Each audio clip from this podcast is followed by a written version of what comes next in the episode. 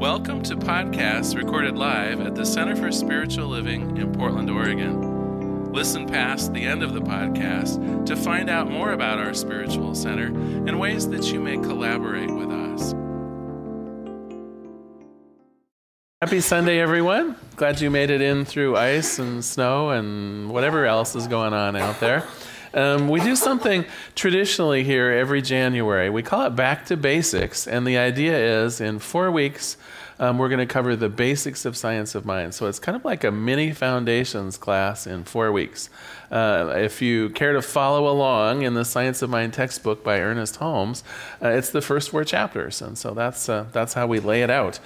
I'm going to do something maybe slightly different this year. Um, the first Sunday, we're supposed to talk about God. And normally I'll launch right into Ernest Holmes' idea of what God represents. This year I want to do something slightly different because I think we have some unlearning to do, maybe before we even have some learning. And, uh, and I will start our unlearning with a joke, which I think will actually illustrate the problem. So the children were lined up at the cafeteria of a Catholic elementary school for lunch. At the head of the table was a large pile of apples. A nun was standing by the apple tray telling the kids, Now there's only enough just for you each to take one, and God is watching. So, moving further along the lunch line at the other end of the table was a huge pile of chocolate chip cookies, plenty for everyone.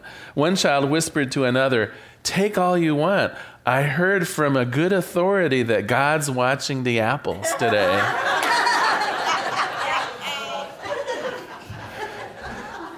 And although, uh, you know, that's kind of a, a sweet childhood joke, I would tell you that such jokes are born from our ideas of what God is like. And so, for most of us, perhaps raised in a, a, different kind of faith tradition than in the science of mind, isn't it true that God was kind of portrayed as a, that kind of father figure in the sky that was kind of looking down and monitoring behaviors and uh, kind of maybe blessing you or not so much, depending on what you were doing. Um, that God, a little bit that, I don't know, like the, the nanny cam God right? you know, even even when no one's at home, you're still being observed a little bit. And I would also say that God that uh, that metes out some punishments too, right? If uh, if you haven't been good, you can expect uh, perhaps bad things to come to you, or or uh, if you don't follow the uh, associated rules. And of course, what you know what what are those rules was never entirely clear. I mean, we had the Ten Commandments, good, um, you know, that's help, uh, but the idea of uh, being good or bad, and then even that idea ultimately of some eternal punishment or reward as well. So, so the overall flavor that many of us got was the idea well, God created everything and, and rested on that seventh day. And then what? Just kind of stepped back from that universal creation, maybe kind of folded the arms and is like, hmm, let's just see how they're behaving. Well, I think we need to throw that out because this is not going to fit in with the idea of God in terms of science of mind. For one thing, it's not a guy in the sky. I mean, oh my gosh, half of the population is really poorly served by the idea of God being male, for one thing. Uh, there are a few indigenous uh, uh, religions where, where God is portrayed as female, but in Western culture, that whole idea of, uh, of the parental father figure really not all that useful. And then the whole idea of reward and punishment, we just simply do not believe in that. So let me start talking about what we do believe in then. First of all, we believe in the three omnis. And so we do believe that God is omnipresent, present everywhere. We believe that God is omniscient or all wise. And, and that maybe does have a bit of the flavor of the nanny cam. And we'll talk about that in a minute. What does it mean that God is all wise? You know, checking in on everything or what exactly? Uh, but finally, God is omnipotent, all powerful, that God created and continues to create the ongoing nature of the universe itself in, in all of its wonder and glory. But let's start with this omnipresent thing. And I want to talk again, maybe a little bit of undoing what we already believe, because I think we are really earth, human, person centric. I, I, I mean, I. Uh, I don't know how this has happened, but somehow I think that we believe that the universe revolves around us personally. And uh, I want to start out by, by dispelling that idea. And, and Marcy, would you help me for a minute? So, what I have done is I would like to even just portray what the solar system looks like. So, because I'm the senior minister, I get to be the sun, of course. And uh, Marcy, because of course she's a good friend, gets to be the earth. And of course, it's good that it's Mother Earth and Father Son. I don't know. We can use metaphors if you want. Um, but I need someone. Annette, would you be willing? Well, first of all, does everyone know what the furthest planet in the solar system is? See, it used to be Pluto. They downgraded Pluto. They took away all its benefits, its 401k. It's like a planetoid now. No, it's Neptune. Uh, Annette, would you be willing to be Neptune? So, so this is what in science terms is called an astronomical unit. The distance between the Earth and the Sun is one astronomical unit. And if we wanted to portray Neptune at the furthest reach, uh, Annette, just head out that way. And hopefully, I've measured this about right. It should end up right about where the bookstore is. We might be a little short. How are we doing? Are you going to make it to the bookstore? All right, I, I did. I measured it about right. All right. And along the way, of course, we'd have uh, what? If this is the Earth, uh, going further out, we'd have Mars, we'd have the asteroid belt. Uh, um, um, uh, uh, about three quarters of the way out there would, would be uh, Jupiter and, and so on. But this is just our solar system, right? And I suppose it's easy for us to get the idea that we're the center of things in our own solar system. But how many solar systems do you think there are? You can't even count them. And where's the closest next one? Guess how much toilet paper we would need just to get to the next sun? Well, I started at Costco yesterday. And so I got this much. But you know what? I sat down with my calculator and, and I have bad news we would have to spend over $2,000 at Costco on toilet paper to give us enough to represent 152 miles of toilet paper would be necessary in astronomical units to portray the distance just to the next closest by sun. I would also like to point out that our sun isn't in the middle of our own galaxy.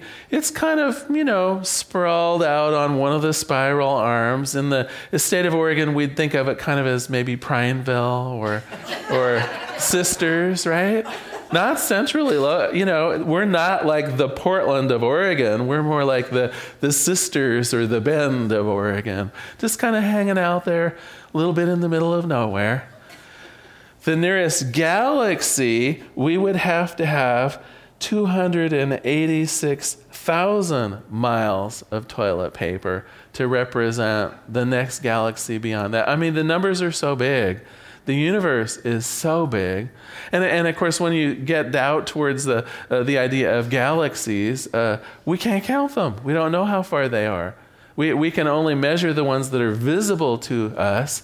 And, and, of course, light can only go so fast to get to us. There's still being galaxies formed uh, in, in the hub of things going on. The reason I say all this is when we think of ourselves as being the center of the universe, we're just wrong. When we think even of humanity as God's main concern, we're just wrong. The, the greatest uh, estimates, and this is just from visible suns, visible suns that we can record, like with the Hubble telescope and other astronomic means today. Scientists are predicting that there are at least 500 habitable planets that can be observed through a telescope now. It used to be thinking that an Earth like planet would be very rare. And the, the more that we're starting to really be able to investigate with spectrometers and other tools, we're discovering oh no, planets in the so called uh, Goldilocks zone, you know, not too hot, not too cold, just right. Uh, that really, most stars, most stars will have a planet or two in the Goldilocks zone. So if we want to think of God as being uh, kind of in charge, it's not just of the earth, it's not just of humanity. There are planets out there with other creatures on it that are part of God's majesty, just as we are, undergoing their own uh, wonderful ways of living, undergoing their own uh, triumphs and tragedies. And what we say in the science of mind is that all of that is God. So when we say every person, every place, and, and every idea, which we often do on Sunday, that God is over all of that, we tend to think, oh, he just means like maybe Portland or, or maybe the earth. But but not so much. I'm talking about God has the purview and the creative power of all of the universe. And, and, and again, you know, we're only just beginning to catalog the different dimensions that exist and things like that. There could be parallel dimensions and pocket universes. I mean, anyone who enjoys Stephen, uh, Stephen Hawking can get an idea of truly how big this whole shebang is, right? Created at the Big Bang, uh, where God set it all in motion. That is the nature of God. And as big of it is, it also includes the, the little stuff like you and me, like, uh, like microbes. God is that as well. All right, now on to the idea of omniscience, all wise. So, if God is all of that, then it also represents the sum total wisdom that ever was, because uh, our thoughts as humans and, and horses' thoughts as horses and cats' thoughts as cats, all of those are part of God's thoughts. So the perfect way for a cat to catch a mouse is within the wisdom of God. The, the, the end to all war or slavery is within the mind of God. Anything that ever has been figured out or ever will be figured out within that mind and that consciousness of God. All wise. And then finally, all powerful, that big bang. I mean, gosh, is there anything more powerful than that force, that big bang that created the universe? And God is still continuing to create it. In the galactic center, um, uh, new galaxies are still being formed even today. The creative process moves on, again, orchestrated as part of the thing itself, as God. The reason I think that this is so fundamental in a science of mind community, having this different picture of God, is threefold. First of all, I think that we tend to divine ourselves in terms of what we think is true for the creative power of the universe. And, and whether uh, which came first, whether we started defining God as ourselves or whether we started defining ourselves in terms of God, I'm not sure which. But I will tell you that if we have this big picture of God, this capable picture of God, then when we start defining ourselves, we can have some nice things going on. First of all, God is not judging us. There is no separation, no force separate from the universe looking down and saying, well, this is going well and that's not going so well, right? The only judgment that occurs, guess who's doing it? right? It's, it's the, the sentient beings that are doing all the judging. God simply gives us free will to explore our universe as, as much or as little of it as we want to take on. So there is no uh, golden book that says what's right and what's wrong. No, no set of stone temp, uh, uh, templates that, that is what we should be or do or, or whatever it is. Certainly, uh, people uh, have come up with some guidelines. There's nothing wrong with the, like the Ten Commandments. I think that's a pretty good thing to, to follow, but not ordained or set up by some divine power. Uh, no, not at all. We have free will. The other thing that I would like to point out about God that helps us is if God isn't judging us, then perhaps we can go a little easier on other people, right?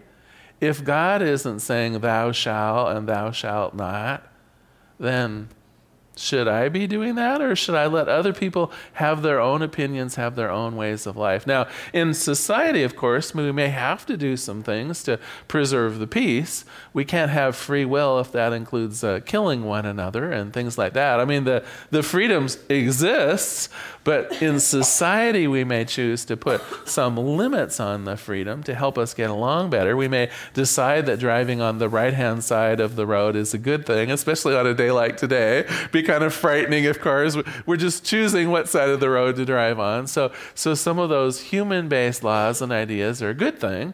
Glad to follow them. I'm glad we get along better through that. But not God ordained, and not for us perhaps to punish each other over choices.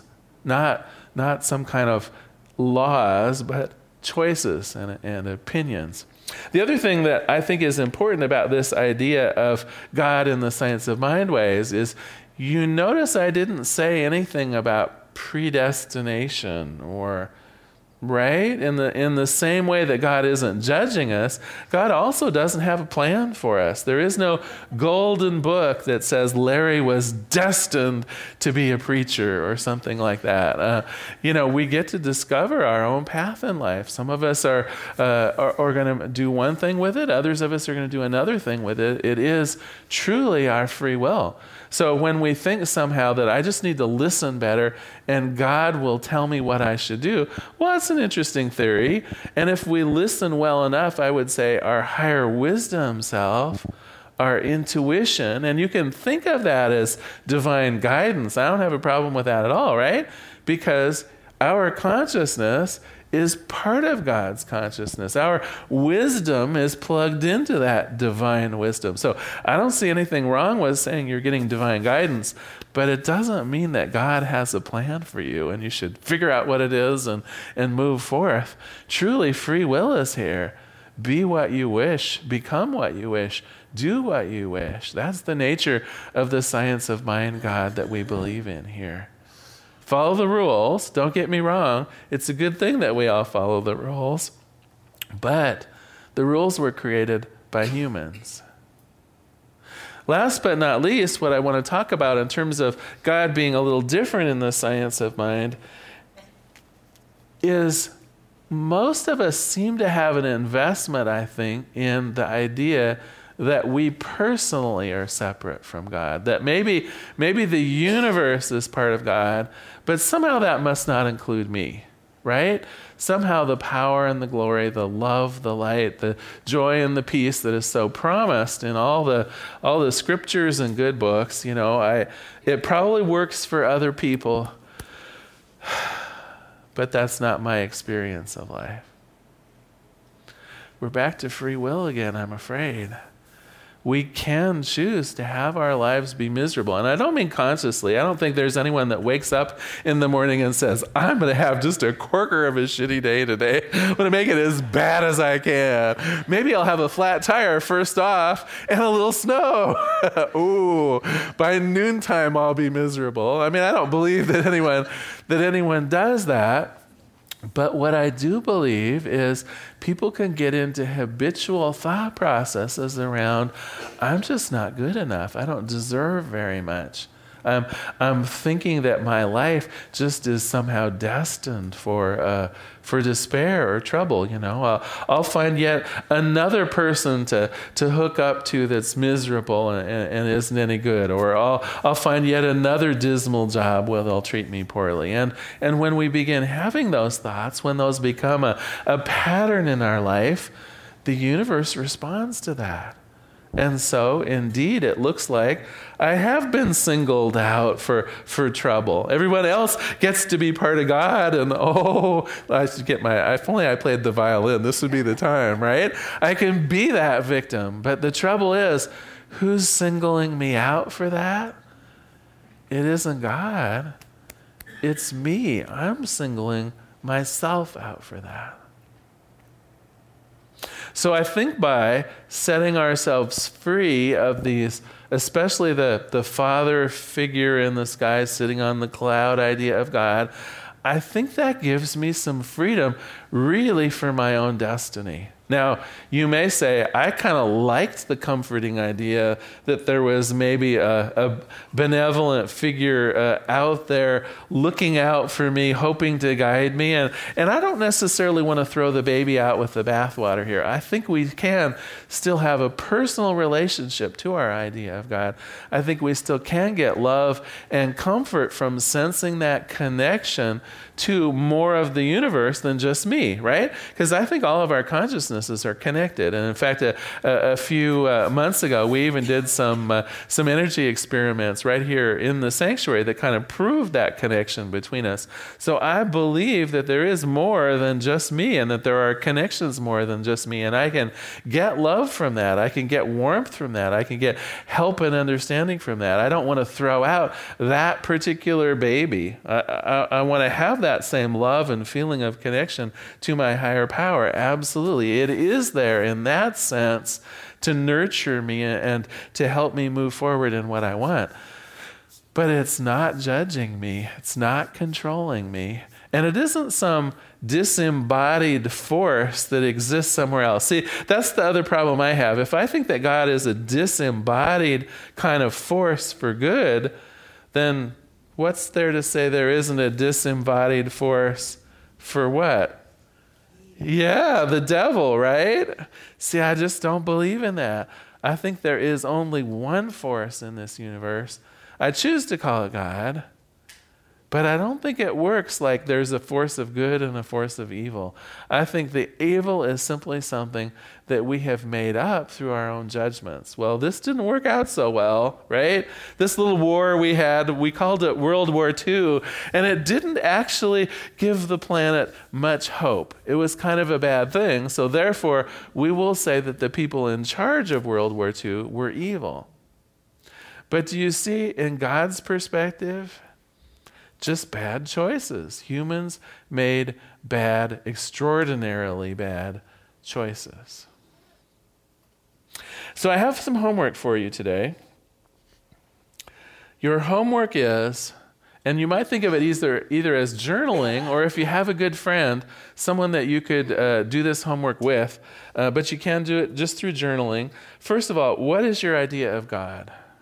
So I think it would be useful as we start a new year, as we begin some new spiritual studies, to write down what is our idea of God. And then once you've got that written down, or maybe you've discussed it with a friend or a partner, then I would ask you is it big enough, wise enough, and powerful enough to help you accomplish the things you desire? Because if you are playing God small, if you're thinking that God can't really help you because God isn't powerful enough, God isn't present enough, uh, God isn't interested in enough, what, you know, whatever, whatever the isn't enough of God, if we don't have that picture big enough, prayer isn't going to really have much of an effect, is it? You're going to feel like you're back to that nanny cam God where you have to get the prayer just right and mail it off somewhere. And I, and I hope he's listening because he might be he might be busy with those people in Alpha Centauri and that, that piece of toilet paper that just goes on and on. I mean, he has to be out there too, right? See, when we have those those ideas of God, it's just not as powerful. So, homework what is your idea of God? And is that idea of God powerful enough, wise enough, useful enough to bring about the life that you desire? That's your homework for this week. I'm going to close with a, a quote from the Science of Mind textbook. This is how the section on the thing itself how it ends. Briefly, let us recapitulate. There is that within every individual which partakes of the nature of the universal wholeness. It is, insofar as it operates, God. There is that within us which partakes of the nature of the divine being. And since it partakes of the nature of the divine being, we too are part of the divine. It reacts to us according to our beliefs in it, and it is an immutable law subject to the use of the least among us. The mind which we discover within us is the mind that governs everything. This, this is the thing itself, and we should recognize it in its simplicity. Let us pray. There is one power and one presence, one life and one goodness, one creative force that set everything in motion. This is that thing that I call God, the thing itself. And what I know about God, it represents all, all that can be seen, all that can be heard, and those things beyond our five senses, those galaxies that have not been even created yet or that are far distant from us. God is all that. And even on the, the minuscule side, God is the, the atoms in my uh, right toenail. Uh, God is everywhere present. The macro, the micro, everything in between is God. What I know about this is that it means me. That I am also part of God, that my thoughts are part of God's thoughts, my, my actions are doing the work of God in the world. And whether they are things that humans would normally call good or bad, nonetheless, they are part of God's activities. And as it is true for me, I know it is true for each person in this room. Each person here is an individualized form of the thing itself. That each person here has their consciousness as part of God's consciousness. Each person here has their body as part of the body of God itself. It's simply the way it works. And as we upscale our idea of God, as each one of us makes a commitment to viewing God as more capable, more powerful, more able, more joyous, more wise, as each one of us does a, a better job of making God bigger, so our lives become bigger. Our capabilities are expanded. Our, our limits to love are raised. Our, our ability to experience joy and peace are made more easily. And I am simply grateful for this. I'm grateful to be here in the power and the presence of God each Sunday. Grateful for each one of us in our own way to be representing that higher power. And so, through the grace of God and through my own gratitude, I release this prayer into the activity and action of the law itself. I let it be. And together we say, and so it is. Thank you for being here today. Thanks for braving the elements.